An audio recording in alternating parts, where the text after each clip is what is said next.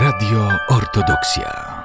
Temat książki Kamienie musiały polecieć. Wymazana przeszłość Podlasia. I pierwsze pytanie, które mm, nasuwa się, dotyczy tego, co Panią skłoniło zajęcie się tym tematem. Książka dotyczy relacji mniejszości białorusko-prawosławnej i y, ze swoimi sąsiadami. Wcześniej opowiadała Pani w książce o bieżeństwie. To była sprawa też w jakiś sposób rodzinna. Tutaj prawda, również zapytujemy, co skłoniło do zajęcia się tym tematem, który został opowiedziany w książce. Dzień dobry. Halo, halo, tak. Dobrze, słychać? Słychać. Dzień dobry Państwu. Bardzo się cieszę, że jest nas dzisiaj tak dużo.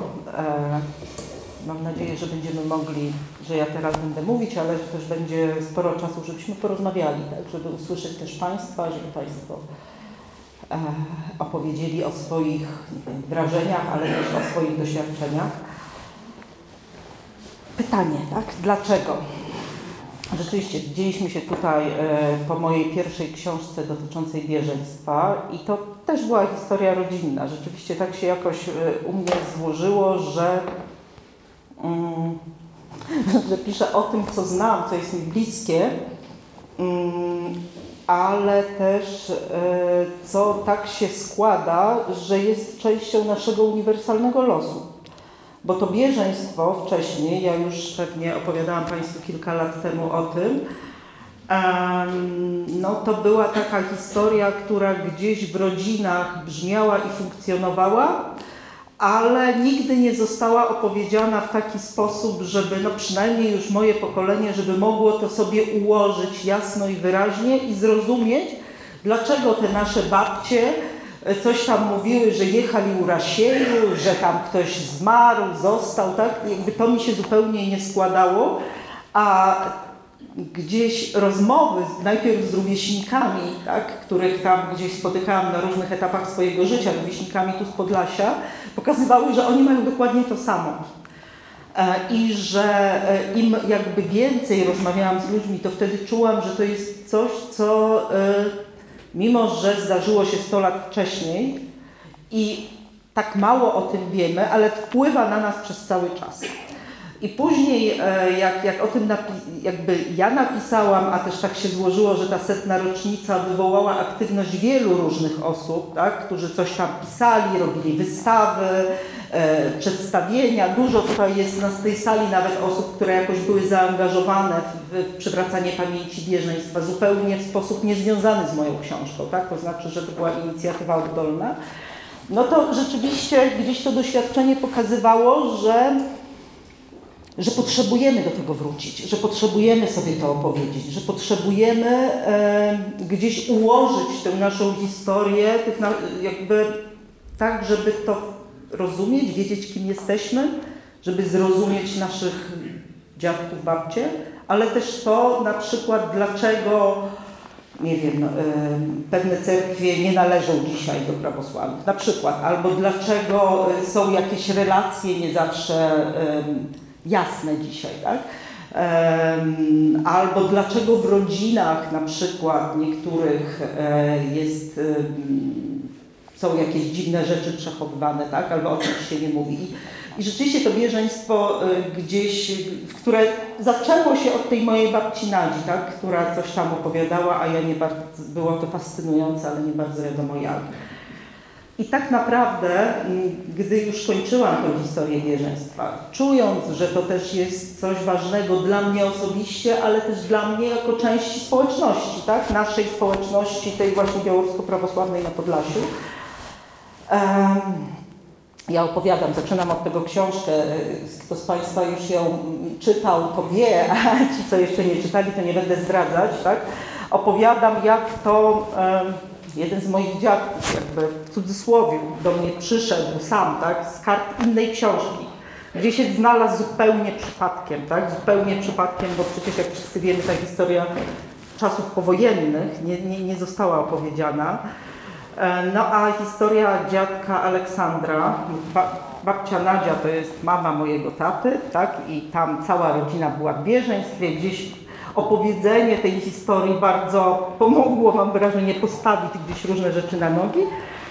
E, dziadek Aleksander to był tata mojej mamy. Mama go zupełnie prawie nie znała, bo dziadek znaczy w ogóle nie znała świadomie, bo dziadek został zastrzelony e, w maju 1945 roku w swoim domu e, na oczach rodziny.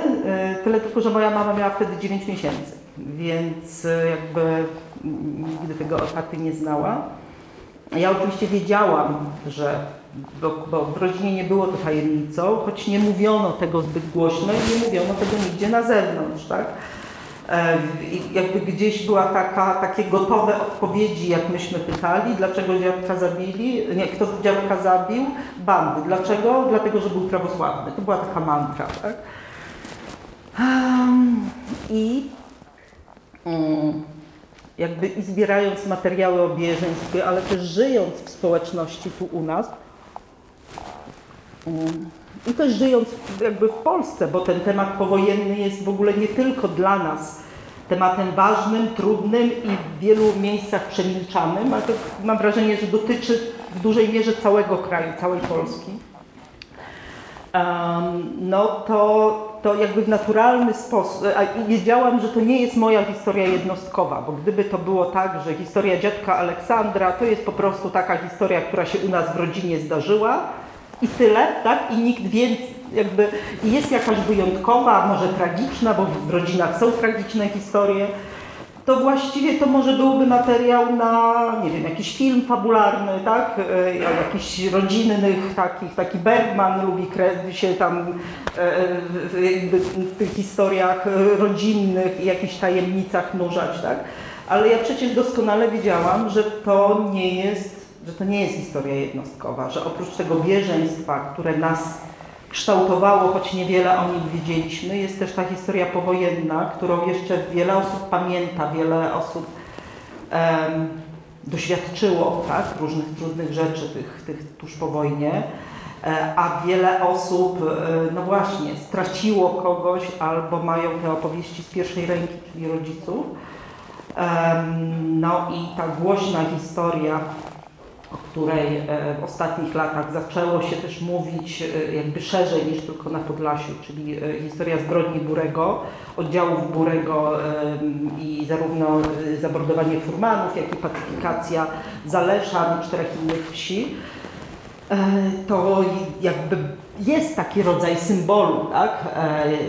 Powiedzenie, o którym gdzieś było e, ważne dla nas wszystkich, tak? że, że, że wreszcie jakoś tam zaczęliśmy e, być słyszani, ale przecież jak jeździłam, nawet jak spotykałam ludzi, e, a, a też jeździłam rozmawiając o bieżeństwie, to bardzo często, gdy już o bieżeństwie sobie porozmawialiśmy, to ten temat się pojawiał, że tu kogoś zabili, młodego chłopaka, tu z młodą dziewczyną coś się stało, tu dziadek, tam ktoś, tu rabunki. Przecież to jest taka powszechna opowieść i tak naprawdę nic tak mocno ludzi nie poruszało, jak to, co się wtedy stało i nie zostało nigdy, nie, nigdy opowiedziane, a im bardziej gdzieś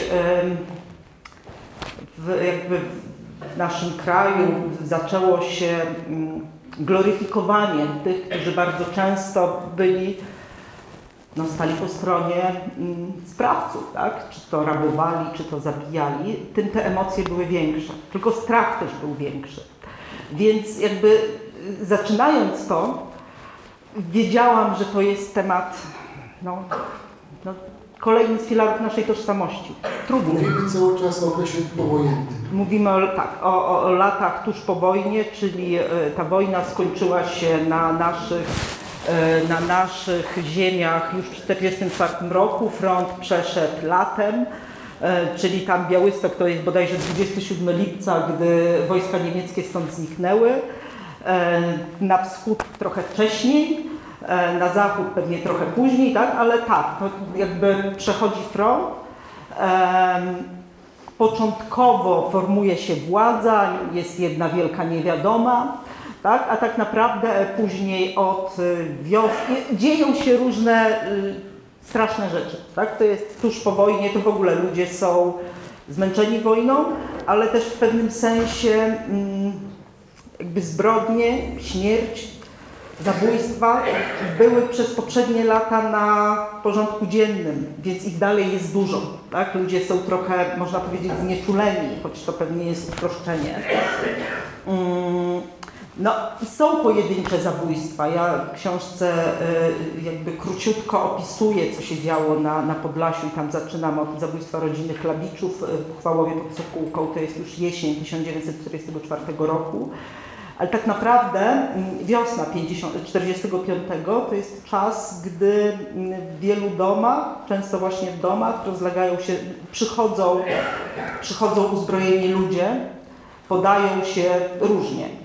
Za wojsko polskie, za armię krajową, za kogokolwiek, tak? E, jakby, e, no i tak, rozlegają się strzały, giną ludzie. Właściwie nie ma chyba wsi, która czegoś takiego nie doświadczyła. Tak? Znaczy może nie, nie wszędzie, bo to doświadczenie e, jakby powojenne nie jest równe, że tak powiem, na całej Białostoczyźnie. Bardziej tragiczny los e, to są te, te, te wsie na, na, na styku, ja to nazywam takim rogalem, tak? jak sobie wyobrażam, na tym styku katolicko-prawosławnym, polsko-białoruskim, tak? to znaczy gdzieś to się zaczyna na północ od Sokółki, czyli ta gmina e, Nowy Dwór e, Dąbrowa, tak jak sobie wyobrazimy tą mapkę. Później to przechodzi tak w stronę Białego Stoku, na zachód od Białego Stoku tam jest parafia Chorosz, parafia Topilec, tak? I, i niżej to, to, to są e, Brańsk, to jest wcześniej, Korzany, tak? Te wszystkie parafie, aż po Grodzisk, Siemiatycze i później znów nad Bugiem tak jakby wraca ten, ten rogal do, e, do, do nowej granicy, nowej granicy polsko radzieckiej, tak, która się pojawiła. I tam rzeczywiście tych zbrodni jest strasznie dużo, one są straszliwe, są wsie, których los też był opisywany i w przeglądzie prawosławnym, i w czasopisie. Jest chyba Wala Łojewska, która opisywała, co się działo w Grodzisku, w Drochlinie, w Sypniach. Tak? No leje się krew. Leje się krew i to się zaczyna rzeczywiście wiosną 1945 roku. E, a a, a później w różnych, tak, to pewnie jakby ja nie będę historycznego wykładu tak, robić, bo, bo, bo też to nie, jest, nie są moje kompetencje, ale um, trochę później po wiośnie, że tak powiem, sytuacja ulega uspokojeniu teoretycznie, tak, no później wios, właśnie zimą 46 rajd oddziału Burego, tak, e, i, i zamordowanie furmanów, pacyfikacja wsi, e, giną ludzie, znowu cywile, tak? Mówimy ciągle o cywilach. No i to jest taka, tak, a, a oprócz tego, oprócz tych zabójstw, no to są co nocne rabunki w wielu miejscowościach, również na tych wsiach, gdzie, gdzie, gdzie jest ten styk większości i mniejszości, gdzie te proporcje są bardzo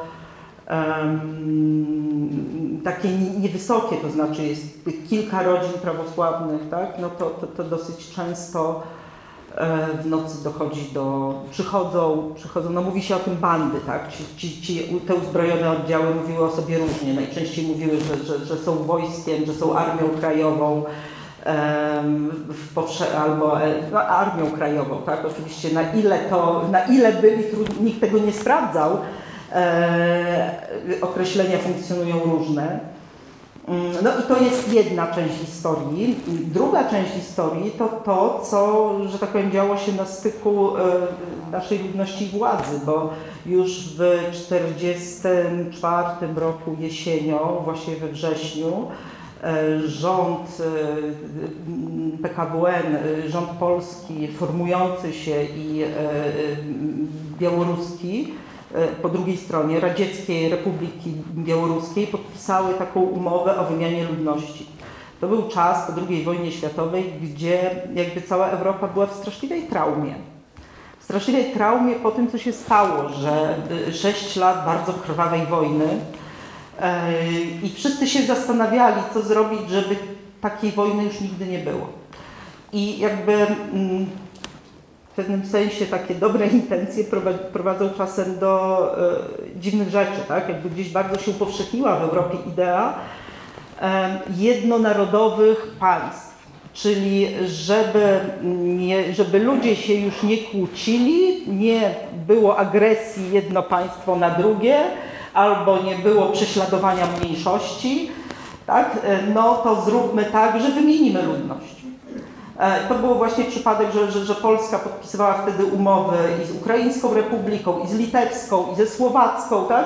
Wymiana ludności, czyli ludność białoruska z Białostoczyzny jedzie na Białoruś, e, tamtejsza ludność polska przyjeżdża tu. No i są wymienieni, problem się rozwiązuje. Oczywiście tak to wyglądało w teorii, w praktyce wyglądało to zupełnie inaczej, bo no bo któż chce porzucać cały swój dom, cały swój majątek, właściwie nawet nie majątek, całe, wszystko co ma, ziemię, tak naprawdę ziemię, to był ten majątek. Nie spotkało się to z wielkim, e, z wielkim, jakby powiedzieć, zainteresowaniem.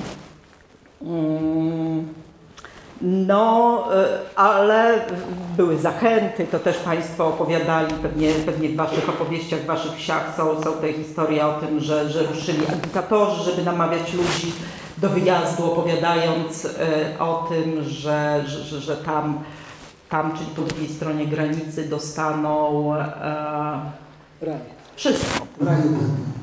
W raju, tak, to było, określano to, czyli dom, czyli pracę, czyli maszyny, czyli zwierzęta, e, kobiety, których no, wdów cała masa była, tak, samotnych sam, no, kobiet z małymi dziećmi i jeszcze często starymi rodzicami, tak, które miały tam nie, pięcioro dzieci, w tym jedno kilkumiesięczne, a cała reszta też taka, że, że, że trzeba było się zajmować, więc e, mówiono, że no, a państwo zajmie się za was tymi dziećmi, da bezpłatną edukację, da da co tam, opiekę zdrowotną, wszystko.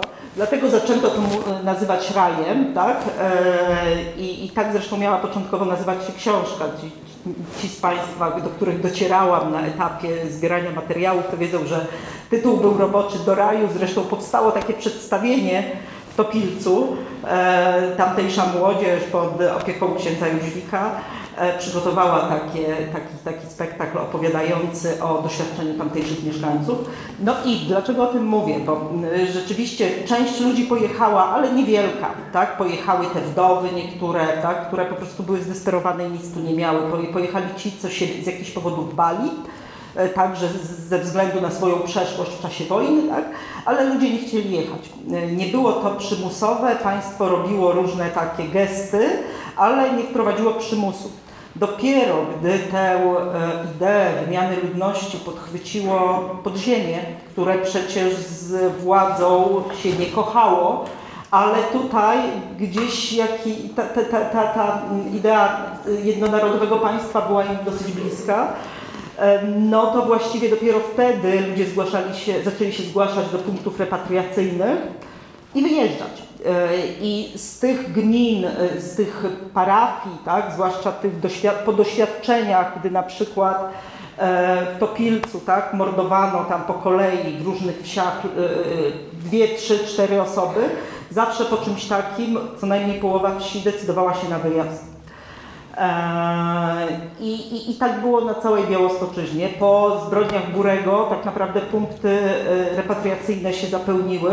Później, gdy to trwało, trwało i trwało, część ludzi zaczęło się wycofywać, gdy ten pierwszy lęk minął. Ale e, jakby mm, no, no, to był właśnie ten czas, e, w wyniku którego te, te parafie najbardziej doświadczone, doświadczone przemocą opustoszały najmocniej, bo to było parafie graniczne, to właśnie mam, na, na, mam to pilec, tak, gdzieś w pamięci i go już wspominam, tu właśnie ksiądz siedzi, to, to gdzieś mi to wspomina, zresztą wspominam o tym książce, no to to był spadek o 80% ludności, mniej więcej. Mogę już nie pamiętać tych liczb, ale to było chyba z 1700 do 200 czy 300, jakoś tak. To była, to była ta skala, tak, że te parafie tak się zmniejszyły. Oczywiście im bardziej teren był mono, jakby powiedzieć, monowyznaniowy, monokulturowy, czyli tam w tych wsiach takich w 100% prawosławnych, Tych wyjazdów było o wiele mniej, tak? że tam jechali ludzie, którzy albo uwierzyli w propagandę, albo mieli tam rodzinę, albo czegoś się bali, tak? To był taki czas, że, że, że, że oczywiście rodziny jechały, ale to nie były takie znaczące spadki. W opisywanej przeze mnie Kuźnicy y, to jest też jakby tam te, te stosunki wyznaniowe były takie, że, że prawosławni byli w dużej mniejszości. Y, ale no, to był spadek o połowę, tam z 1200 bodajże do 600 osób. E, z tym, że kilka wsi odeszło jakby e, od parafii w wyniku pojawienia się nowej granicy, po prostu znalazły się za granicą. Więc no, to był czas, który, który no, no, wszyscy Państwo pewnie jak siedzą o, o nim jakoś słyszeli. E, I to, co gdzieś było ważne, to, że ta, to była taka historia, która, mm, by to powiedzieć, no, ciężko było o niej mówić, ciężko było też ją jakoś ułożyć, zrozumieć, bo albo ludzie się bali i w ogóle nie chcieli mówić. W niektórych rodzinach nic się nie mówiło, a nawet jak się mówiło, tak jak w mojej, no to właściwie też bardzo trudno było zrozumieć, co się tak naprawdę stało. Tak? Co się tak naprawdę stało. I to było pytanie, które ja gdzieś sobie w pewnym momencie zaczęłam zadawać. To znaczy to, że zajęłam się tym tematem, nie brało się z tego, że chciałam odnaleźć sprawcę, który nigdy nie został odnaleziony, bo w tych sprawach nie toczyły się później śledztwa. To znaczy gdzieś w przekazie takim e, powszechnym, dzisiaj zwłaszcza powszechnym, bardzo często mówiono, że no tak, zabijali funkcjonariuszy nowej władzy, komunistów, tak? No to, to, to właśnie dlatego ich zabijano. E, ja dosyć długo, żeby napisać tę książkę, siedziałam w rozmaitych archiwach, także w mm, archiwach IPN-owskich, gdzie były jakieś różne ślady. E, no i właśnie to, co było bardzo uderzające, że e, później oczywiście na tym terenie toczyły się rozliczne akcje Urzędu Bezpieczeństwa, aresztowano poszczególne osoby i później są dokumenty z przesłuchań, z śledztw, tak? I ale nigdzie w żadnych tych dokumentach nie padają pytania o tych cywilnych yy, zabitych, czyli w moim przypadku mojego dziadka i trzy osoby z rodziny Czeremków, bo oni dla nowej władzy, choć jakby sąsiedzi mogli mówić, że byli komunistami, oni dla nowej władzy byli nikim, tak, tak naprawdę. I nikt się tym nie interesował. I ta, to śledztwo nigdy nie zostało przeprowadzone, także już w Nowej Polsce. I, ale nie to mnie napędzało, tak, żeby zająć się tą książką. Nie to, kto pociągnął za spust, bo wydaje mi się, że chyba to jest dla mnie przynajmniej osobiście jest to najmniej ważne. I właściwie chyba nie wiedziałabym nawet, gdybym tę wiedzę miała, co mam z tą wiedzą dzisiaj zrobić. Tak? E, właściwie do niczego ona nie jest mi potrzebna. E, to, co było mi potrzebne, to zrozumienie, co się tak naprawdę stało. Co się tak naprawdę stało, że w społeczności która żyła obok siebie, niejednokrotnie razem, zawiązywały się dobre sąsiedztwa, rodzaje przyjaźni. Tak? E, w tym czasie pokoju jest gdzieś opowieści dużo, no takich zwyczajnych, tak? Ludzie żyli obok siebie, żyli razem. Że coś się takiego stało, że nagle wystąpili przeciwko sobie. E, I coś i jak żyli dalej, bo gdzieś e, wydaje mi się tak zupełnie jakby z ludzkiego punktu widzenia, że e, może być łatwiejsza lokalnie sytuacja, gdy oddział z zewnątrz, tak jak na przykład góry, jakby nie porównuję, co było większą tragedią, bo to każda śmierć człowieka jest równą tragedią, nie? ale że przychodzi sobie od, przychodzi oddział, dokonuje pacyfikacji, egzekucji i tak dalej i idzie sobie. I to są ludzie z zewnątrz, który, którzy nie zostają tu. Tak? A bardziej mnie interesowała taka sytuacja, y, jak ludzie właśnie sąsiedzi, tak? gdzie wiadomo, kto chodził, kto był, kto strzelał, albo nie kto strzelał, ale kto, albo kto rabował, tak? No przecież to się powtarza. Jak tacy ludzie później układają relacje sąsiedzkie co się dalej dzieje. No i interesowało mnie też, co się dzisiaj mówi, jak się o tym mówi i jak to dalej nas kształtuje. I to mnie gdzieś popchnęło do zajęcia się tym. Z jednej strony y, zajęcia się jakby tą, tą pamięcią po tej naszej stronie, y, że, żeby to napisać, żeby gdzieś jakoś tak zdobyć, nie wiem, no chyba pewność siebie. Ja bardzo jakby nie skupiłam się na tym terenie y, wokół Łosośny, tak? to jest gmina Kuźnica, parafia Kuźnica, mm, ale zanim zaczęłam się jakby mierzyć z tą rodzinną historią, to w zasadzie objechałam bardzo intensywnie województwo, zwłaszcza ten rogal, tak? ten rogal, ten styk, gdzie usłyszenie tych historii od ludzi, jakby usłyszenie, co to dzisiaj znaczy, e, no, dało mi jakiś taki, mm, no, tak, taką podstawę, żeby się dalej zajmować swoją historią, która zawsze jest trochę trudniejsza, bo tam jeszcze dochodzą e, jakby różne emocje dotyczące osobistych rzeczy, tak? Nie wiem, osobistych takich związanych, no właśnie, co to znaczyło dla mojej mamy chociażby, tak? No to, to, to są takie trudne rzeczy, więc więc y, gdzieś y, to było z jednej strony jakby długie, mm, długie rozmowy, długie spotkania, siedzenie w archiwach, ale to, co gdzieś wydawało mi się niezbędne i bardzo ważne, to, żeby złamać ten schemat obowiązujący właściwie na pograniczu bardzo często, że o takich trudnych sprawach nie rozmawia się jakby, że, że, że, rozmawia się tylko w swoim gronie, tak?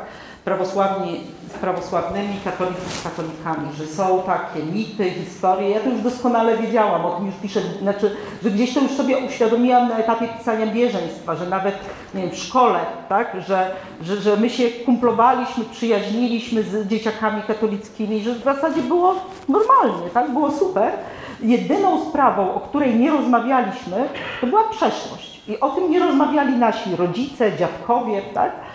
E, że gdzieś każdy jakby gdzieś swoje opowieści powtarza tylko w swoim gronie. E, mnie strasznie ciekawiło, jak się o tym mówi, domyślałam się, ale były domysły, tak? Jak się o tym mówi, jak się tą historię opowiada po tej drugiej stronie, w przypadku e, e, jakby moim, po tej katolickiej. E, więc w pewnym momencie poszłam do ludzi, tak? Poszłam do ludzi i to była, no wiele mi to gdzieś ułożyło i wyjaśniło i było niesłychanie przejmujące, bo to byli bardzo starzy ludzie, jak się Państwo domyślają, tak? Im starsi, tym bardziej mnie interesowali, no bo oni pamiętali, bo oni coś tam przeżyli. Mm, oni byli też zaskoczeni tym, że, tym, że przychodzę, ale właściwie nie spotkałam się nigdzie z jakąś niechęcią. Rozmawiali lub nie, ale zwykle rozmawiali. E, I zawsze to było dla nich też poruszające i oni mówili, że no tak, bardzo często rozmawialiśmy z pani babcią, bo nie wiem, tam jest w książce, się zresztą pojawia, jest weterynarz miejscowy, długoletni, który właściwie wszystkie domy znał, jak to weterynarz, tak? Do wszystkich rolników jeździł i doskonale znał moją babcię, moją ciocię, wujka, mamę, tak? I, i, i od tego zaczynaliśmy zawsze rozmowę, tak? Taką sympatyczną i miłą na tym etapie. Ale jak zaczynaliśmy rozmawiać właśnie o tych sprawach przeszłości, też zwykle, to, to, to jakby nigdzie nie było, mm, jakby to powiedzieć, no wszędzie było miło, tak? Tylko się różniliśmy bardzo, ale oni zawsze powtarzali, nigdy o tym z, z, pani babcią, mamą, ani z nikim z prawosławnych nie rozmawialiśmy. Tak? Że dla nich to też było coś zupełnie nowego, żeby rozmawiać z kimś z naszej strony. Dla mnie to było bardzo, mm, bardzo jakby y, zaskakujące momentami, bo poznawałam opowieści i historie o swojej rodzinie na przykład i w ogóle o tamtej społeczności, które krążyły jako pewnik w tej, w tej drugiej stronie, a, a dla mnie były nieznane. Na przykład usłyszałam że moja rodzina i wszyscy prawosławni z Łosośny, tam y, rodzina Makalów, tak, znana, znana Państwu, to też jest tej samej, znaczy jest głębiej skądinąd, ale mieszkała wtedy w Łosośnie, nie? Oni wszyscy są sprowadzeni przez cara z Uralu y, po powstaniu styczniowym na krzywdzie powstańców. Jest cała bardzo taka zbudowana mitologia tego, która nie ma nic wspólnego z faktami, tak? ale ja, ja, to, ja to w książce mocno opisuję. E, ze szczegółami właśnie, z detalami, z tym, że to, że to był taki mit, który mm, widać było, można było łatwo dostrzec, że on jest mitem, bo, bo tam się na przykład e, elementem było to, że ci ludzie, którzy zostali tam e, sprowadzeni z tego Urala, czy prawosławni, oni wszyscy są tacy potężni, bo na Uralu są ciężkie warunki życia, więc oni są wielcy, potężni, silni. A e, jakby powiedzieć, wystarczyło się przyjrzeć tym mieszkańcom. No, moja rodzina wygląda mniej więcej tak samo jak ja, tak? Jakby wiele można powiedzieć, ale na pewno nie, nie to, że jesteśmy potężni. E, to tacy zwyczajni ludzie, taka średnia, średnia wioskowa tamtejsza, wtedy ludzie byli gorzej odżywieni niż teraz, więc o wiele więcej było niewysokich i chudych, tak? że mówią czystym rosyjskim, choć wszyscy rozmawiali tak samo, tak? wszyscy tam niezależnie czy w wersjach prawosławnych czy katolickich rozmawiali po prostu, czyli w gwarze białoruskiego, białoruskiej gwarze. Tak? No i, ale to były historie, które mnie zaskoczyły, bo ja od zawsze interesowałam się przeszłością. Lubiłam sobie posłuchać, co mówią starsi, lubiłam ich wypytywać. I gdy usłyszałam właśnie o tej, tej, tej, tym, że z, przez cara, że, że powstanie, że na krzywdzie, ja znam te mity skądinąd. One są w różnych miejscach Białostoczyzny krążą, tak? Mm, wiem, z czego mogą pochodzić i to gdzieś opowiadam dosyć dokładnie o tym w książce, ale nigdy, że to, że, że to nas dotyczy. Nie? I co było bardzo ciekawe, takie to na mnie zrobiło wrażenie, że gdy wróciłam do domu, to zadzwoniłam do przyjaciela którego, którego ojciec pochodzi, pochodził, bo już nie żyje, z Kuźnicy, z tej samej Kuźnicy. Zresztą są, jesteśmy spowinowaceni, bo tam przez, przez ciocię Ludę, tak? No i oni są z katolickiej rodziny. I Tomek się nie wychował już w y, Kuźnicy, ale często tu przyjeżdżał. Ale ja temu Tomkowi opowiadam, mówię, słuchaj, wiesz czego się dowiedziałam? On tak słucha, słucha i mówi, no, ale ja to przecież słyszałam od dziecka. Jak wiem, tak? On był z tej drugiej strony i to była mitologia, która po prostu niezależnie od tego, czy się interesujesz, czy nie, Ciebie dotyczy. Tak samo jak opowieści, które krążą w naszym kręgu, tak? My też je poznajemy. Więc gdzieś mm, dosyć dużą część książki poświęcam temu, jak te dwie społeczności, które się nie przenikają w tych opowieściach, opowiadają o sobie i co to daje. Tak? I właśnie mam wrażenie, że te rozmowy były dla mnie bardzo odkrywcze. Ja bardzo wiele zrozumiałam. Mam nadzieję, że one też coś wnosi, coś dawały tak, moim rozmówcom, którzy wydawali się być bardzo poruszeni. I, I mam wrażenie, że też chcieli to opowiedzieć, że też ta sytuacja niemówienia, nierozmawiania, tak, gdzieś im też... Yy, trochę uwierała, tak? że, że, że nie powiedzieli, nie będziemy z Panią rozmawiać. Mało tego, była ta, ta pierwsza rozmowa, która, której się bardzo bałam, ale która mnie bardzo, e, jak powiedzieć, otworzyła. To była taka historia, że pojechałam do wsi katolickiej obok Łosośny. Miałam tam taką znajomą, która nie mieszka tam na co dzień, ale jest stamtąd przyjeżdża i ona mi powiedziała, kto jest tu starszy, z kim warto rozmawiać. Miała świetne rozeznanie, między innymi tam jej, jej sąsiadem był taki starszy człowiek, e, bardzo oczytany, taki strażnik lokalnej pamięci. Oczytany, świetnie znający to, co się tam gdzieś mówi. No i ona wcześniej już mówiła, że ja bym chciała przyjechać, porozmawiać i on nie był zbyt chętny w tych rozmowach. Mówi, że nie ma sensu, nie ma po co, że, że, że to w ogóle nie, że no nie. Ale gdy do niej przyjechałam jeszcze i chciałam tego dnia do niego pójść i poprosić o rozmowę, ale jeszcze nie zdążyłam. Siedziałyśmy i piłyśmy kawę z rana, a ten człowiek zobaczył, że ja jestem i przyszedł.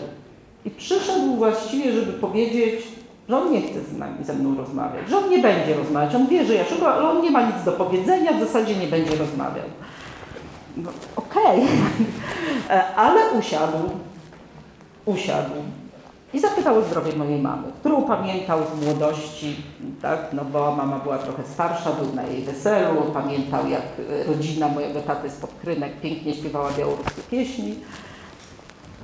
No i zaczęliśmy rozmawiać najpierw właśnie o tych zwyczajnych ludzkich sprawach, tak? które decydują o, o, o, naszej codzienności. Bardzo życzliwie, bardzo ciepło, bardzo fajne to były spotkania, jakby, roz, jakby wspomnienia też. No i w pewnym momencie od słowa do słowa on sam, zupełnie niepytany, opowiedział mi o tym, o tej właśnie, o tym Uralu, o tym przywiezieniu. Tak? E, I jakby... Mm, próbowałam mówić, ale jakim, tak jak próbowałam pewne rzeczy gdzieś kontrować na początku z, z, z, z faktami, nie? z faktami, które ja znam, to nie robiło na nim wrażenia, ale na koniec zapytał, a jak według Pani, tak? a jak u Was się mówi? Też był tego ciekawy. E, Więc, no więc tak, to mnie, to mnie gdzieś też pokazało, że to spotkanie i te rozmowy takie szczere i uczciwe, tak? Szczere i uczciwe, nie, nikt z nas raczej nie był chyba nastawiony na to, żeby przekonywać drugą stronę do czegokolwiek. Ja chciałam po prostu usłyszeć. I, I tak, więc to już tak chyba z naddatkiem op- opowiedziałam o różnych kulisach, ale tym, tym co gdzieś mnie ciągnęło, mnie powod, jakby mną powodowało, e, bo myślę też, że bez tej opowieści drugiej strony nie byłabym w stanie zrozumieć, co się stało, tak? A to gdzieś e, jakby mnie popchnęło do, do, do, do zaczęcia tej książki.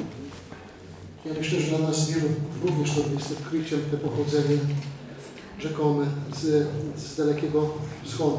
Może nie z Dalekiego Wschodu, ale z Uranu. E, tak, ja mówię w cudzysłowie. Myślę, że sporo rzeczy Pani powiedziała tutaj na temat, których jak w pytaniach, które dalej mam, ale jeszcze jedne rzeczy, które nie powiedzieliśmy. Miał, miało być o raju, a wyszło inaczej. Te kamienie musiały polecieć. Podejrzewam, że w książce jest wytłumaczenie tego zdarzenia, co to oznacza te kamienie i polecenie tych kamieni. I książka zebrała taki, no, otrzymała taki tytuł.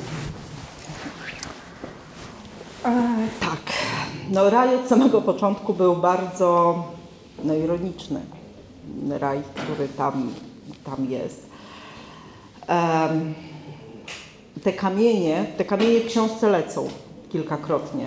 Mm, One lecą w różnym kierunku. One czasem lecą w kierunku zwykłej kapliczki, która właściwie niby nikt nie pamięta kim jest, ale tak naprawdę przypomina o niechcianej przeszłości i lecą tam kamienie. Kamienie latają między dziećmi, chłopakami, tak? emocje latają bardzo silne. Gdzieś e, te kamienie są takim wyrazem, e, mam wrażenie, napięcia, o którym się też nie mówi. Tak? Napięcia, o którym się jakby nie ma przestrzeni, żeby głośno powiedzieć. E, Nie ma, nie ma właśnie takiego też e, czegoś między, między tymi społecznościami, żeby, żeby to napięcie mogło schodzić, tak? bo każdy, każdy gdzieś te mity pielęgnuje. Naprawdę przekonany, że tak było. To znaczy, to, to nie jest tak, że ktoś je teraz wymyśla, że ci ludzie, którzy mi opowiadali, mówią, naj, naj, na, dziadkowie nasi opowiadali, najstarsi ludzie, oni naprawdę są przekonani, że tak było. Zresztą tak funkcjonują mity, tak? Mity to, to, to nie jest żaden wymysł podlaski, ani, nie wiem, związany z żadnym wyznaniem czy cokolwiek. Mity tworzą się w każdej społeczności, tak? I one kształtują gdzieś, gdzieś sposób myślenia. Tutaj ja tym mitom się przyglądam e, nie na zasadzie, dwie społeczności mają różne mity, e, przeciwko sobie często, trochę też, ale gdzieś e, zestawiam to, i to też nie jest tylko mój pomysł, bo, bo wielu socjologów to opisuje, antropologów, tak, jak w ogóle kultury mniejszości, kultury społeczności mniejszościowe znajdują się w tej większościowej. I jest taki, taki, taki teraz chyba taki mm, przyjęty tak, sposób patrzenia na to, właśnie nie, tak, zwykle ta kultura dominująca, ta większościowa, no, tworzy silne mity, tak, które wpływają na wszystkich, które, no, to, tak, które wpływają także na tę mniejszość, tak, które i, I tak, tak to ma wyglądać, że to jest taki, taka metoda, e, no właśnie nie metoda, ta koncepcja przemocy symbolicznej Pierre'a Bourdieu, takiego francuskiego antropologa i socjologa. Ja się króciutko tam powołuję, ale gdzieś, gdzieś właśnie te, to, co się opowiada w tej, w tej większościowej grupie, zwykle ma jakieś odbicie, jak dana, dane państwo, tak? jak dane, dana kultura, może nie państwo, dana kultura, na przykład tutaj kultura polska, tak? jakie mity wytwarza i co to zmienia, co to, jak to ustawia mniejszości.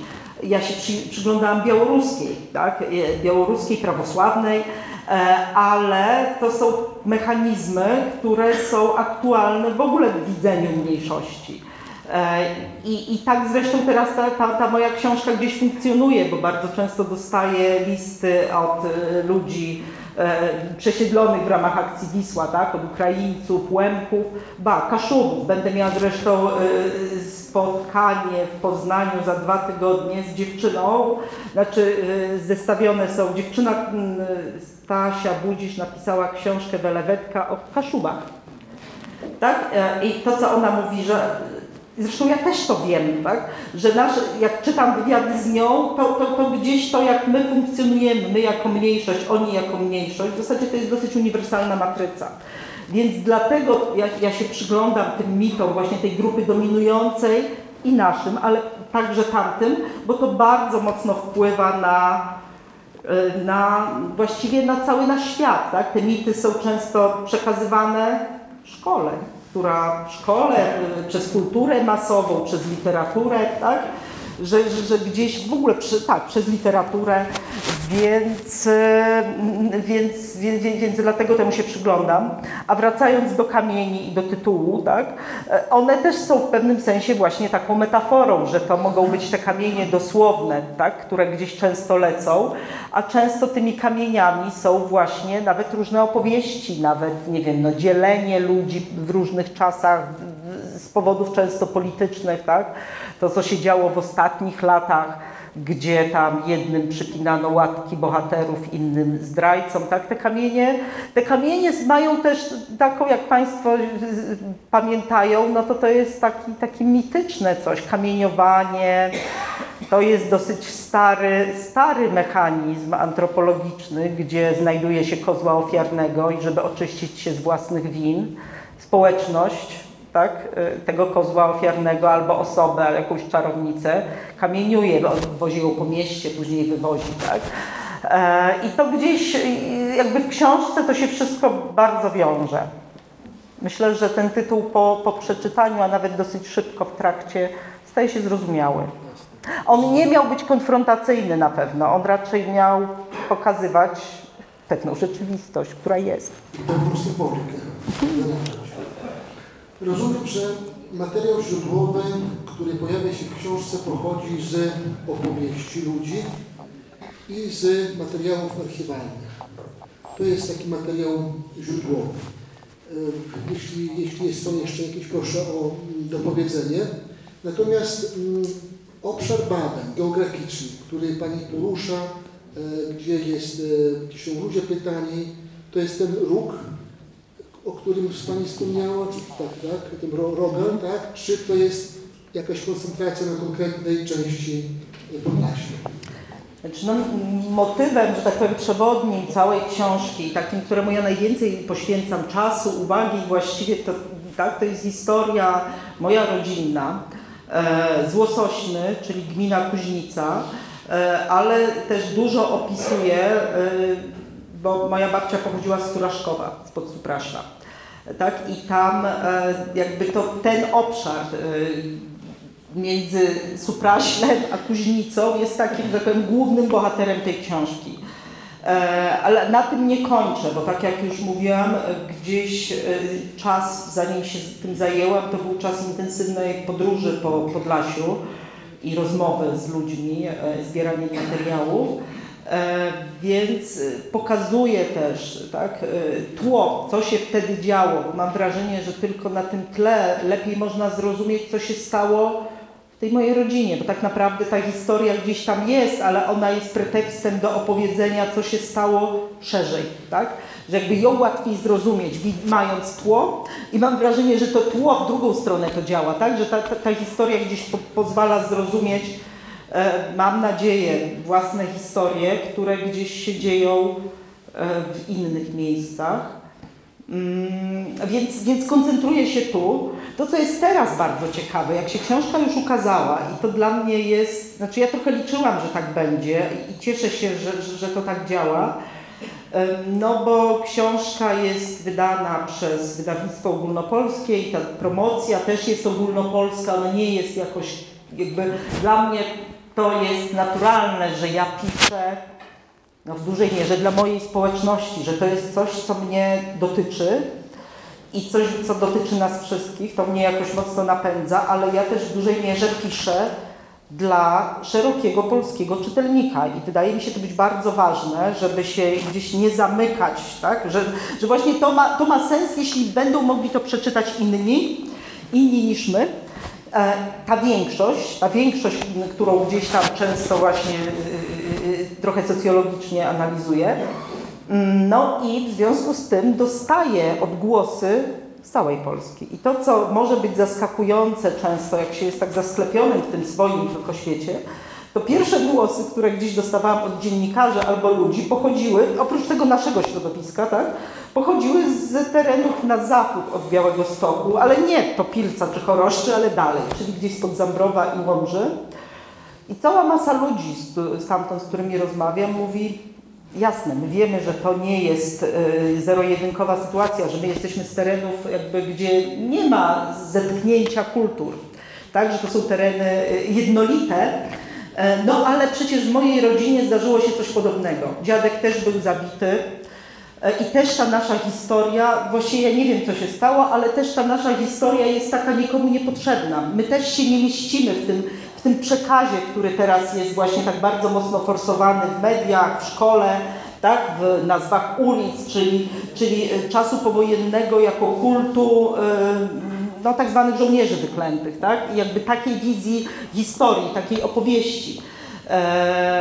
Właściwie rozmawiałam z kilkoma dziennikarzami, którzy stamtąd pochodzą i oni wszyscy mówili to samo, że w bliższej lub dalszej rodzinie też mają takie historie i też mają z tym problem, nie mieszczą się, tak? Oni też chcieliby jakby tę narrację taką oficjalną poszerzyć, jakby tak, żeby ona wyszła poza te, te heroiczne kulty.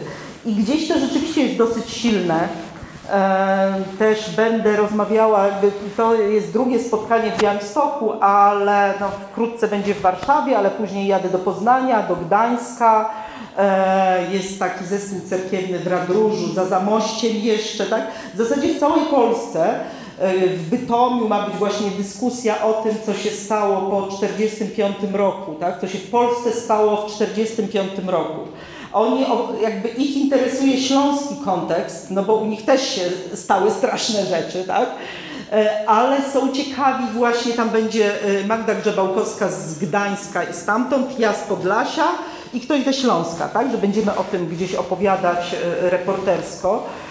Więc, e, więc to mnie bardzo cieszy, tak, że to e, nie jest tylko książka o nas i dla nas, ale to jest książka gdzieś szerzej czytana, szerzej rozumiana i oprócz tego, że inni się gdzieś dowiadują, co, co tu było i trochę nas poznają, bo dotychczas tego nie wiedzieli, tak? jakby naszą perspektywę ale też no, właśnie w tej historii mogą odnaleźć swoje historie, nie mieszczące się w oficjalnym nurcie, tym państwowym, takim na narracji historycznej.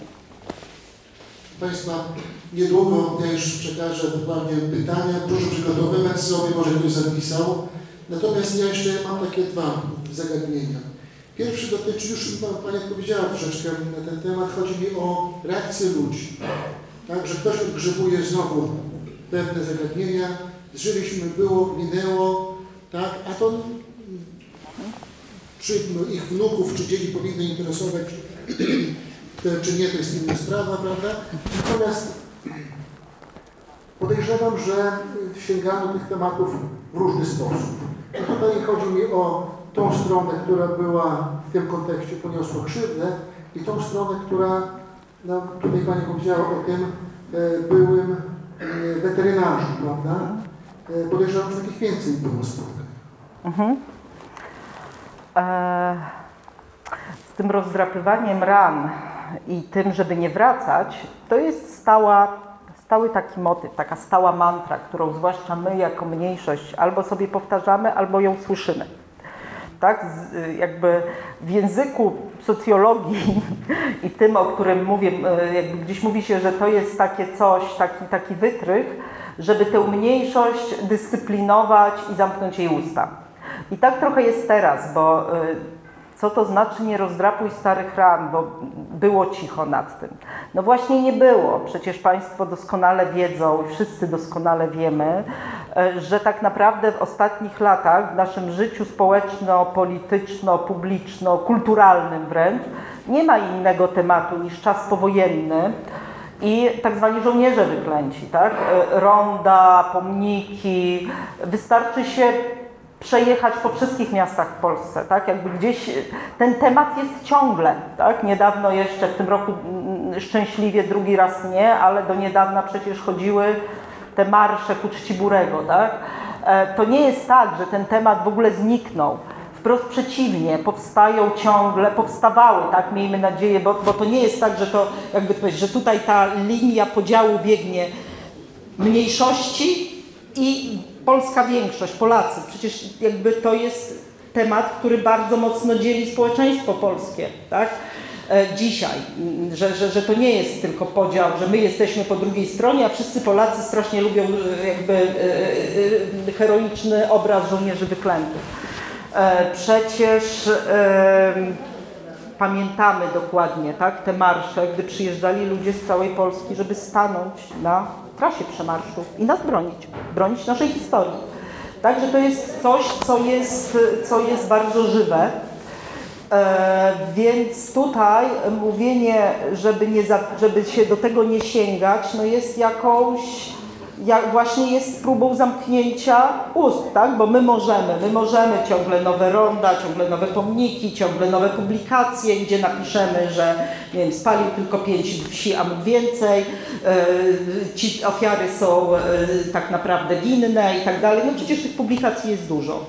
Więc dlatego ja to też słyszałam od ludzi, że gdzieś jak się rozmawia z ludźmi, to to ludzie się boją o tym mówić w pierwszym odruchu, ale gdy zdobywają zaufanie, gdy czują, że, że rozmówca e, ich nie skrzywdzi tak? i rozumie, o czym oni mówią, no to przecież słychać taki żal, że, że no właśnie, o tym słuchają ciągle, ale nie słyszą swojego głosu, tak? że są e, ustawiane tak? w roli właśnie, że, że, że stało się coś takiego, że, że, że powszechny jest argument, że skoro zabili, znaczy był winien.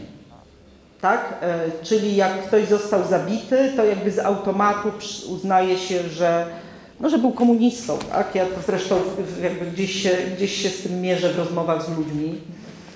Więc tutaj e, ja dosyć szybko, tak, bo na początku rzeczywiście sama długo się zastanawiałam, to nie rozdrapuj tych ran, po co, po co, po co, ale to nie jest tak, te rany są ciągle rozdrapywane, tylko, tylko właśnie gdzieś narzucana jest jakaś wizja pewnej grupy, tak? E, I gdy poszłam też, e, to, to było bardzo ciekawe, bo, bo, bo ta dru, tak zwana druga strona, ona wcale nie jest monolitem nigdzie w Polsce, a na Podlasiu tym bardziej, także tych wsiach. To, co było bardzo dla mnie ciekawe, mm, no to e, jakby w nich, w wielu osobach, tam są takie osoby, które są strażnikami pamięci, e, strażnikami pamięci o żołnierzach wyklętych, ale też przecież cała masa ludzi w katolickich wsiach wcale nie ma ochoty na tą gloryfikację i opowiada, jakby o, jakby jasnym tekstem ludzie mi mówili, no proszę Panią, gdyby oni tylko po prawosławnych chodzili, to przecież oni tu z głodu by przemierali. Tak, jakby jest cała masa takich historii, gdzie no właśnie ktoś mówi, a moją mamę tak pobili, bo im nie chciała dać złotego zegarka, tak, że później, miesiąc później umarła, a tu się siostra przelękła i, i się jąkała przez całe życie, a to coś tam. Tak, że jest jakby ta opowieść o historii y, społeczności polskiej, jest bardzo zróżnicowana, tak? I ona wcale nie jest tym, tą, tą tylko częścią, y, którą my teraz w ostatnich latach bardzo głośno słyszeliśmy.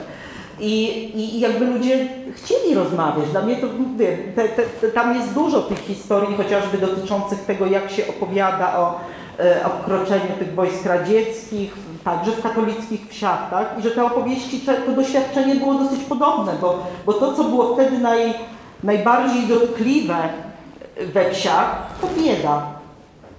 Tak? To po prostu taka codzienna bieda, której ludzie doświadczali.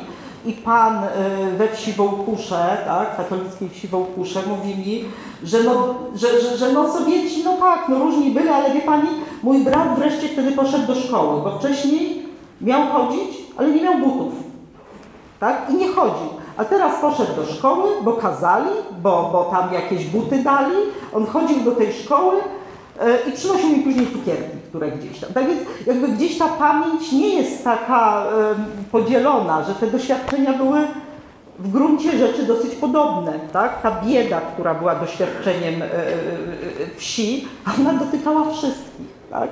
I ona w dużej mierze kształtowała też to, co my bardzo często w myśleniu o historii, jakby w opowiadaniu takim polskim o historii zapomina się o tym czynniku klasowym tak, że, że, że jakby to, to, teraz jest trochę odpominane, te historie pokazane z perspektywy chłopskiej, z perspektywy chłopek, kobiet, tak, bardzo popularne, bardzo, bardzo dobrze się teraz jakby gdzieś e, przyjmujące, one pokazują tę, tę rzeczywistość, która przez lata w ogóle nie wybrzmiewała, że, że to, co kształtowało postawy społeczne, to bardzo często ich status materialny.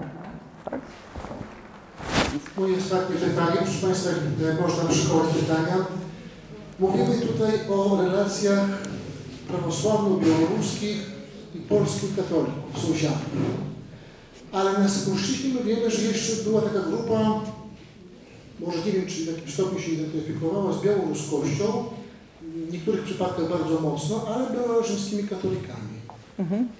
I czy tutaj również w jakiś sposób dochodzi do pewnej konfrontacji tych, tych międzysąsiedzkiej, politycznej, prawda, czy jeszcze jakiejś takiej innych relacji?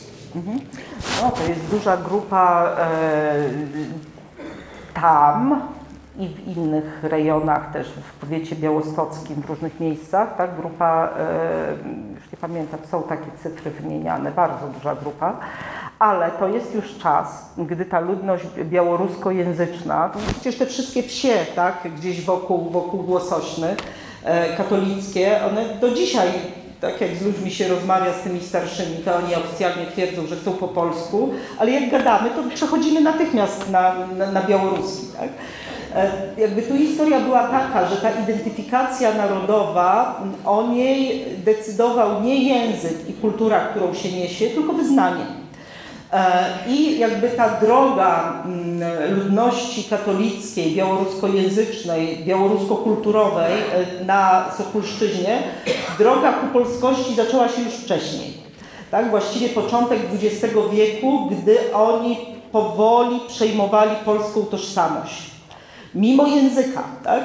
Są takie opracowania na Sokuszczyźnie, jest takie bardzo te, ten, ten ksiądz się pojawia w mojej książce intensywnie, ksiądz Szeroki, pochodzący z Czepiel pod Kuźnicą, ksiądz katolicki, e, który próbował mm, wprowadzać białoruski do języ jako język do kazań kościele, tak? Był, był zaangażowany w ruch białoruski. Było więcej takich z gminy, e, spod, jest, był taki ksiądz Reszeć z o Boże, nie pamiętam, to były Ruszczany, Ruszczany pod Choroszczą, tak? E, to byli bardzo jakby kulturowo, no bardzo świadomi księża, tyle tylko, że oni, te, te ich próby wprowadzania e, białoruskiego do, do, do, do kazań no, spotykały się z oporem bardzo dużym i tak naprawdę e, złamali sobie tym kariery, tak? Jakby Kościół, hierarchia nie była zainteresowana białoruskim w, w, w kościele, wprost przeciwnie, ale ten ksiądz Szeroki e, opisał, jest to w internecie dostępne, to jest chyba monografia wsi gdzieś pod Korycinem, Jasionówka bodajże. E, to chyba jest w bibliografii tutaj w mojej książce. I on bardzo, jakby to powiedzieć, bardzo przenikliwie opisuje własne doświadczenie. Jak e, przyjeżdża do jednej z wsi, które wcześniej były opisane przez etnografa takiego e, Michała Fedorowskiego e, jako wsie białoruskie, gdzie była bardzo silna spuścizna białoruska. On dużo przysłów stamtąd zanotował, opowieści, wszystko po białorusku. I on przyjeżdża do tej wsi i zastaje nieme społeczeństwo, zastaje niemy świat. To znaczy Gdy idzie na pogrzeb, no to przecież jakby pogrzeb z jednej strony jest e, jakby ceremonią religijną, ale towarzyszy mu taka oprawa, w pewnym sensie świecka, te wszystkie pieśni żałobne, tak? One, one gdzieś są takim wytworem kulturowym, nie? No to tam tego nie ma. I on to analizuje. On to analizuje, pokazując właśnie, że to jest pewien etap na drodze y, tej ludności białoruskojęzycznej ku polskości, że ona się pozbywa języka. Przynajmniej oficjalnie, w oficjalnym takim mówieniu. Ale i gdzieś wybiera właśnie, wybiera, właściwie nie ma innego wyjścia wtedy, tak? Jakby identyfikację z polskością. I to jest ten czas y, już y, powojenny, tak, takich wsi było więcej, tak? Te, te, te gdzieś monografie księdza Szerokiego bardzo mi też jakby ja różne rzeczy rozpoznawałam z lat 70. y, w swoich wsiach, w parafiach y, Samogród, nie? Gdzie, gdzie tam to, są wsie mieszane w dużej mierze i, i ludność się jakoś tam przenika. E, Więc ym, tutaj już w czasie powojennym tego problemu zupełnie nie ma. Ta ludność e, katolicka, ale białoruskojęzyczna jest traktowana także przez władze jako Polacy. Do nich nie wysyła się tych agitatorów, którzy mają namawiać do wyjazdów, tak? do wyjazdów e, do Białorusi. E, Państwo ich w ogóle nie liczy tych ludzi do Białorusinów tak naprawdę. Oni uważają siebie za Polaków i są zewnętrznie uważani za Polaków. Więc, a, a w tych wsiach, właśnie takich, e, w tych, tych terenach jak, jak moje, gdzie wszyscy mówią po białorusku, tylko są prawosławni i katolicy, no to katolicy są uważani za Polaków, prawosławni e, za ruskich, tak jak mówiono, tak? Ja jak gdzieś zresztą zaczynam od tego podziału, który w moim świecie e, był, był bardzo e, żywy i ja go do końca nie rozumiałam, tak? Polski i ruski. Zresztą do dzisiaj to gdzieś tam starsi ludzie, jak się mówi, że tam, nie wiem, koleżanka znalazła sobie chłopaka, to pyta na początku, a polski czy ruski, tak? No, tak? I to jest, i to jest gdzieś, więc tam to absolutnie nie było tego problemu. Byli polscy i ruscy, choć mówili w tym samym języku. Bardzo dziękuję. Proszę Państwa, ja prosiłem już o pytania. Mam tutaj pytanie już. Widzę, że to jest jedno związane z bieżeństwem. Może my tyle jeszcze będziemy wracać do tego wątku. Tutaj chyba, że nam czas pozwoli. Natomiast e, dotkniemy pytań, które pojawiają się związanych z książką i problematyką, o której mówimy. E, Ja muszę te pytania dobrze e, odczytać. Pierwsze to i prosiłbym o ewentualnie krótsze wypowiedzi i wtedy będzie ich więcej tych Postaram się. informacji. Tak, chodzi o wieś, pani wieś Kryszewicz. Czy może Pani kilka słów powiedzieć na temat wsi Jurowlany koło Krynek? Oho. Eee, tak, no Jurowlany koło Krynek, gdzie jest piękna cerkiew, e, okazała, em, ona została właśnie, jakby jest piękna cerkiew, a we wsi jest chyba jedna albo dwie rodziny prawosławne. E, Wokół żyją sami katolicy. To była wieś, która jak w 1945 roku wyznaczano nową granicę. Granicę w miejscu, która nigdy tędy nie biegła.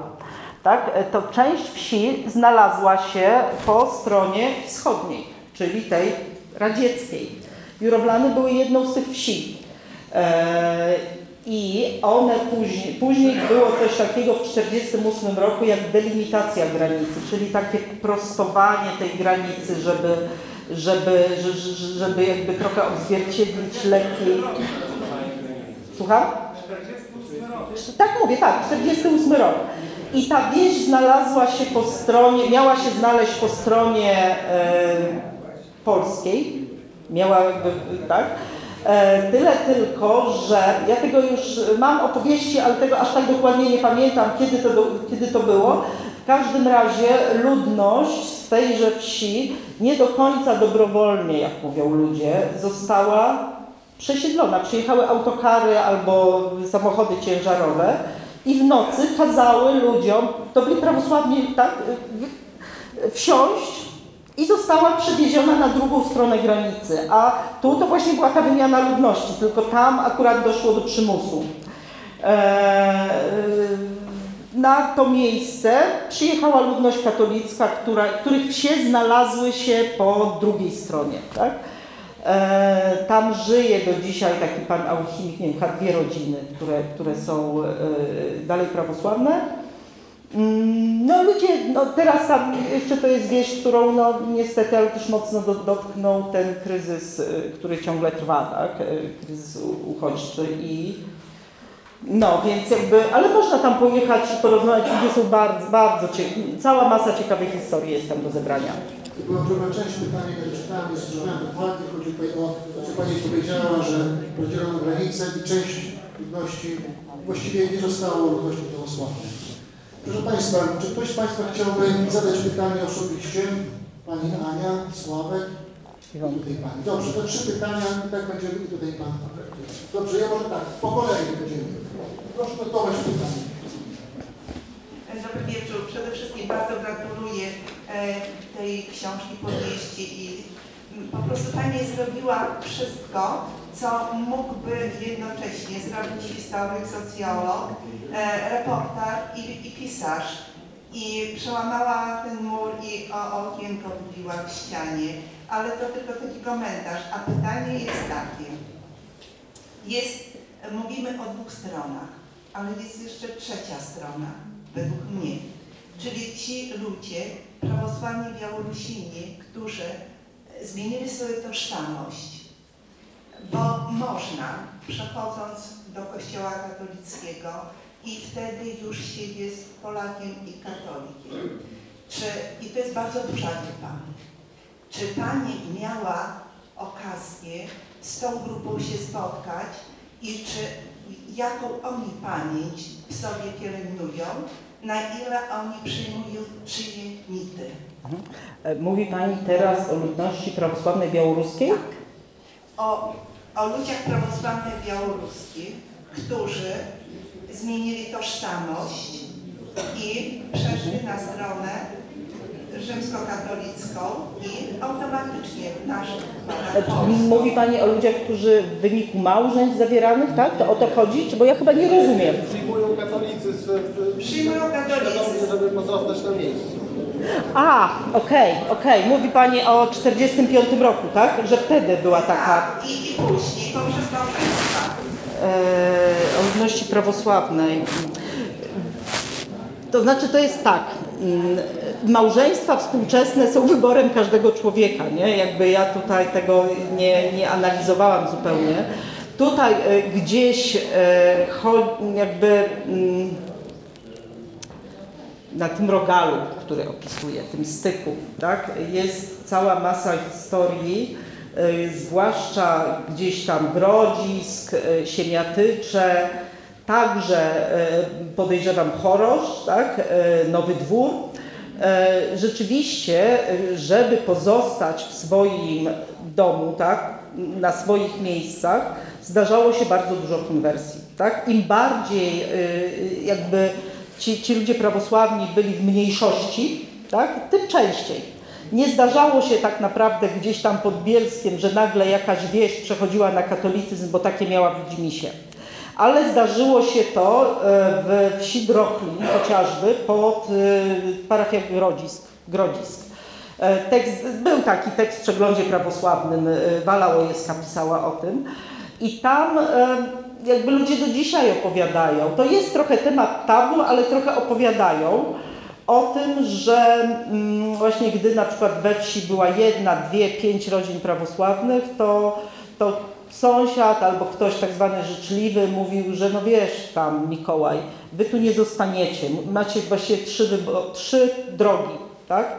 Albo wyjedziecie na Białoruś, albo was zabiją, tak? Do piachu niektórzy mówili, dosadnie, albo zmienicie wyznanie. Tak? I to były dramatyczne decyzje. Zdarzały się, y, jakby wyobraźcie sobie Państwo, że jest duża wieś, tak? I być może jakby i w tej wsi y, y, wcześniej te, nie wiem, pięć rodzin czy trzy, które tam były, przyjaźniły się i czasem te przyjaźnie trwają i czasem ktoś mówi, jakby przychodzi sąsiadka i współczuje, ale nic nie może zrobić, to nie sąsiadka wygania, tak? Ale wiadomo, że jest jakaś struktura, że są ci, co przyjdą nocą i wygonią. No i bardzo często rzeczywiście wtedy podejmowano decyzję o zmianie wyznania.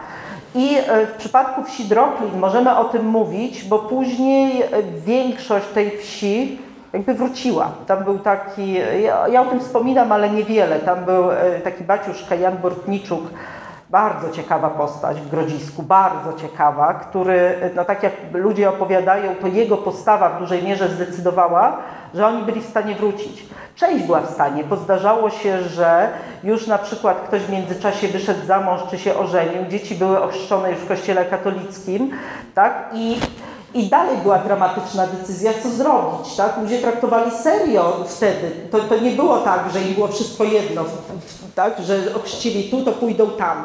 Ludzie wtedy traktowali to bardzo serio i czasami zostawali po prostu, jakby będąc bardzo rozdartym. Em, O wsi Droklin możemy mówić, bo właśnie ona w dużej mierze wróciła, ale generalnie w innych wsiach to jest bardzo często temat tabu, tak? Kto był kim, a, a, a kim się stał.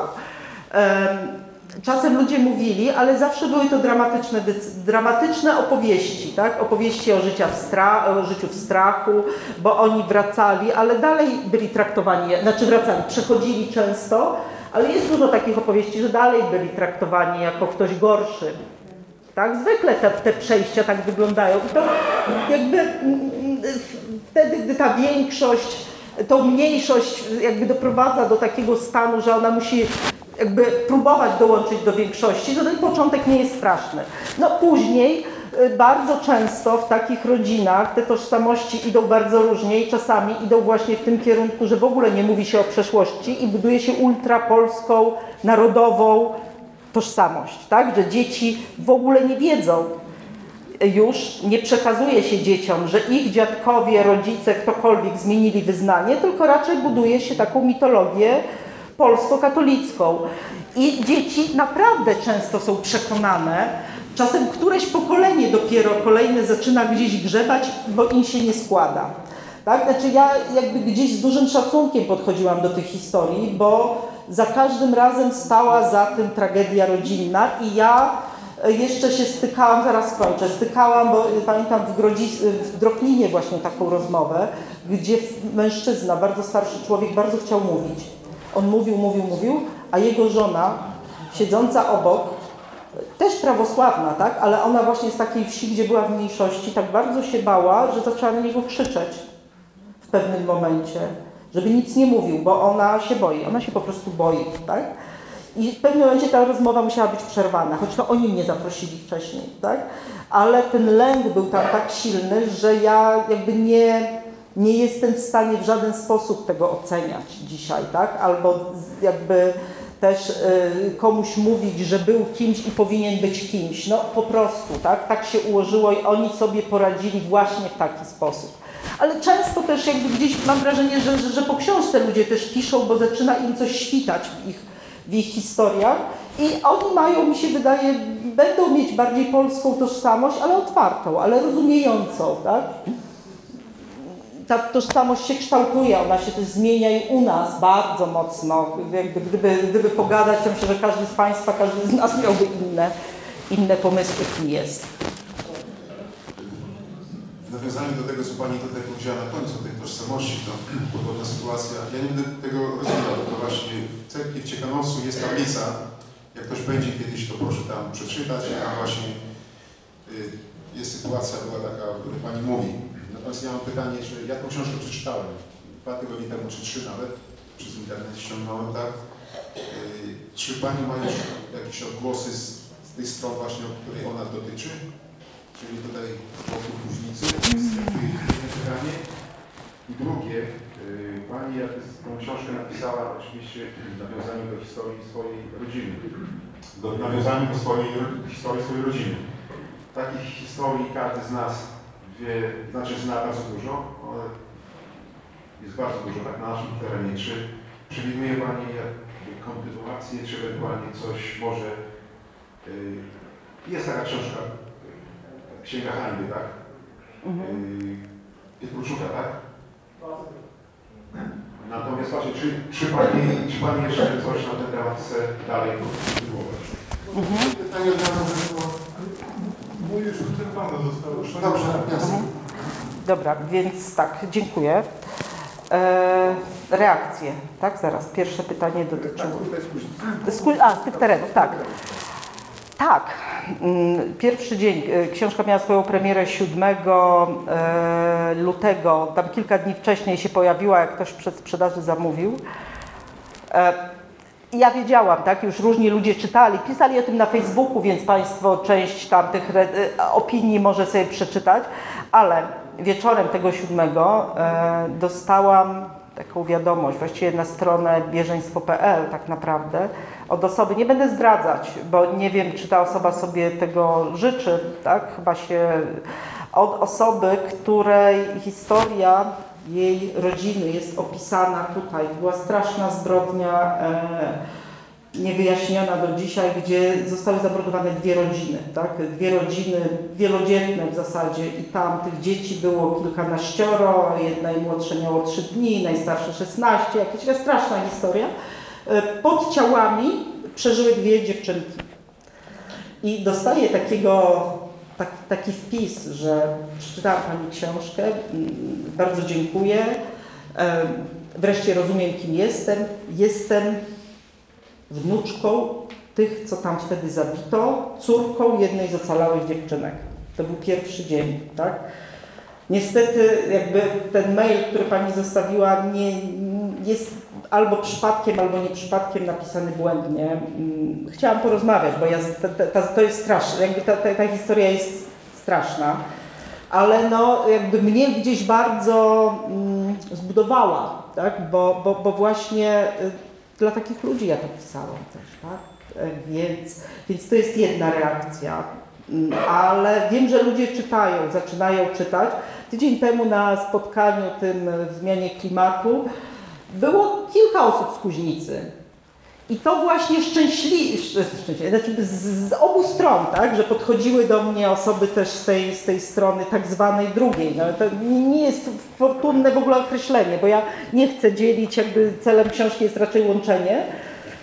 No i mówiły, że czytały i że bardzo im się to podoba, że to jest ważne, że to wzbogaca, że one chcie, chcieliby pogadać, tak? Chcieliby jeszcze pogadać. E, planowane jest spotkanie w Sokółce 12 kwietnia bodajże. Mm, bardzo jestem ciekawa. No i chciałabym pojechać do Kuźnicy. Tak, jakby gdzieś, gdzieś e, tam jesteśmy, plan jest taki, że tam e, tu jedna z bohaterów, jeden z moich wujków zostawił sporą spuściznę zdjęciową, więc zobaczymy. Albo to będzie pretekstem, tak? Bo jest jakby gdzieś, ja pisałam tę książkę i to odpowiedź od razu na drugie pytanie trochę. Ja nie jestem historykiem, tak? Nie moją rolą jest e, katalogowanie czegokolwiek, porządkowanie. Ja nie umiem tego robić też, tak?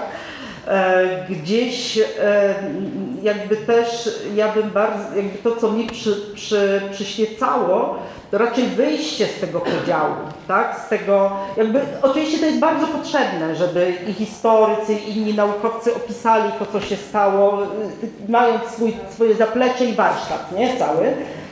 Mm, Gdzieś jakby mam wrażenie, że rola reporterów i, i dziennikarzy, i pisarzy jest właśnie e, czymś takim, żeby raczej pokazywać może trochę nowe kierunki, ale też, żeby pokazywać, jak, e, jak zmienić, tak? Jakby jak, jak, jak pójść dalej, tak? Jak pójść dalej, bo, bo gdzieś ja bardzo bym chciała, żeby no, Tomek Sulima, znany Państwu z Bielska Podlaskiego, napisał, że, że gdzieś jak widzi, że tyle ludzi czyta, to ma wrażenie, że, że dojrzeliśmy do zbiorowej psychoterapii takiej na ten temat, żeby, żeby to przerobić i pójść dalej. Ja bym bardzo chciała, żeby to raczej posłużyło ta książka, żeby do, nie do otwierania ran, tak? Ale raczej do ich zamykania i szukania mm, porozumienia albo tego, jak się znaleźć w tym wszystkim i dialogu. I te spotkania, które gdzieś e, mi się udało przeżyć, są dalej dla mnie ważne, więc, więc ja bym chciała raczej w tym kierunku, a trzymam kciuki za historyków, socjologów i innych. Radio Ortodoksja.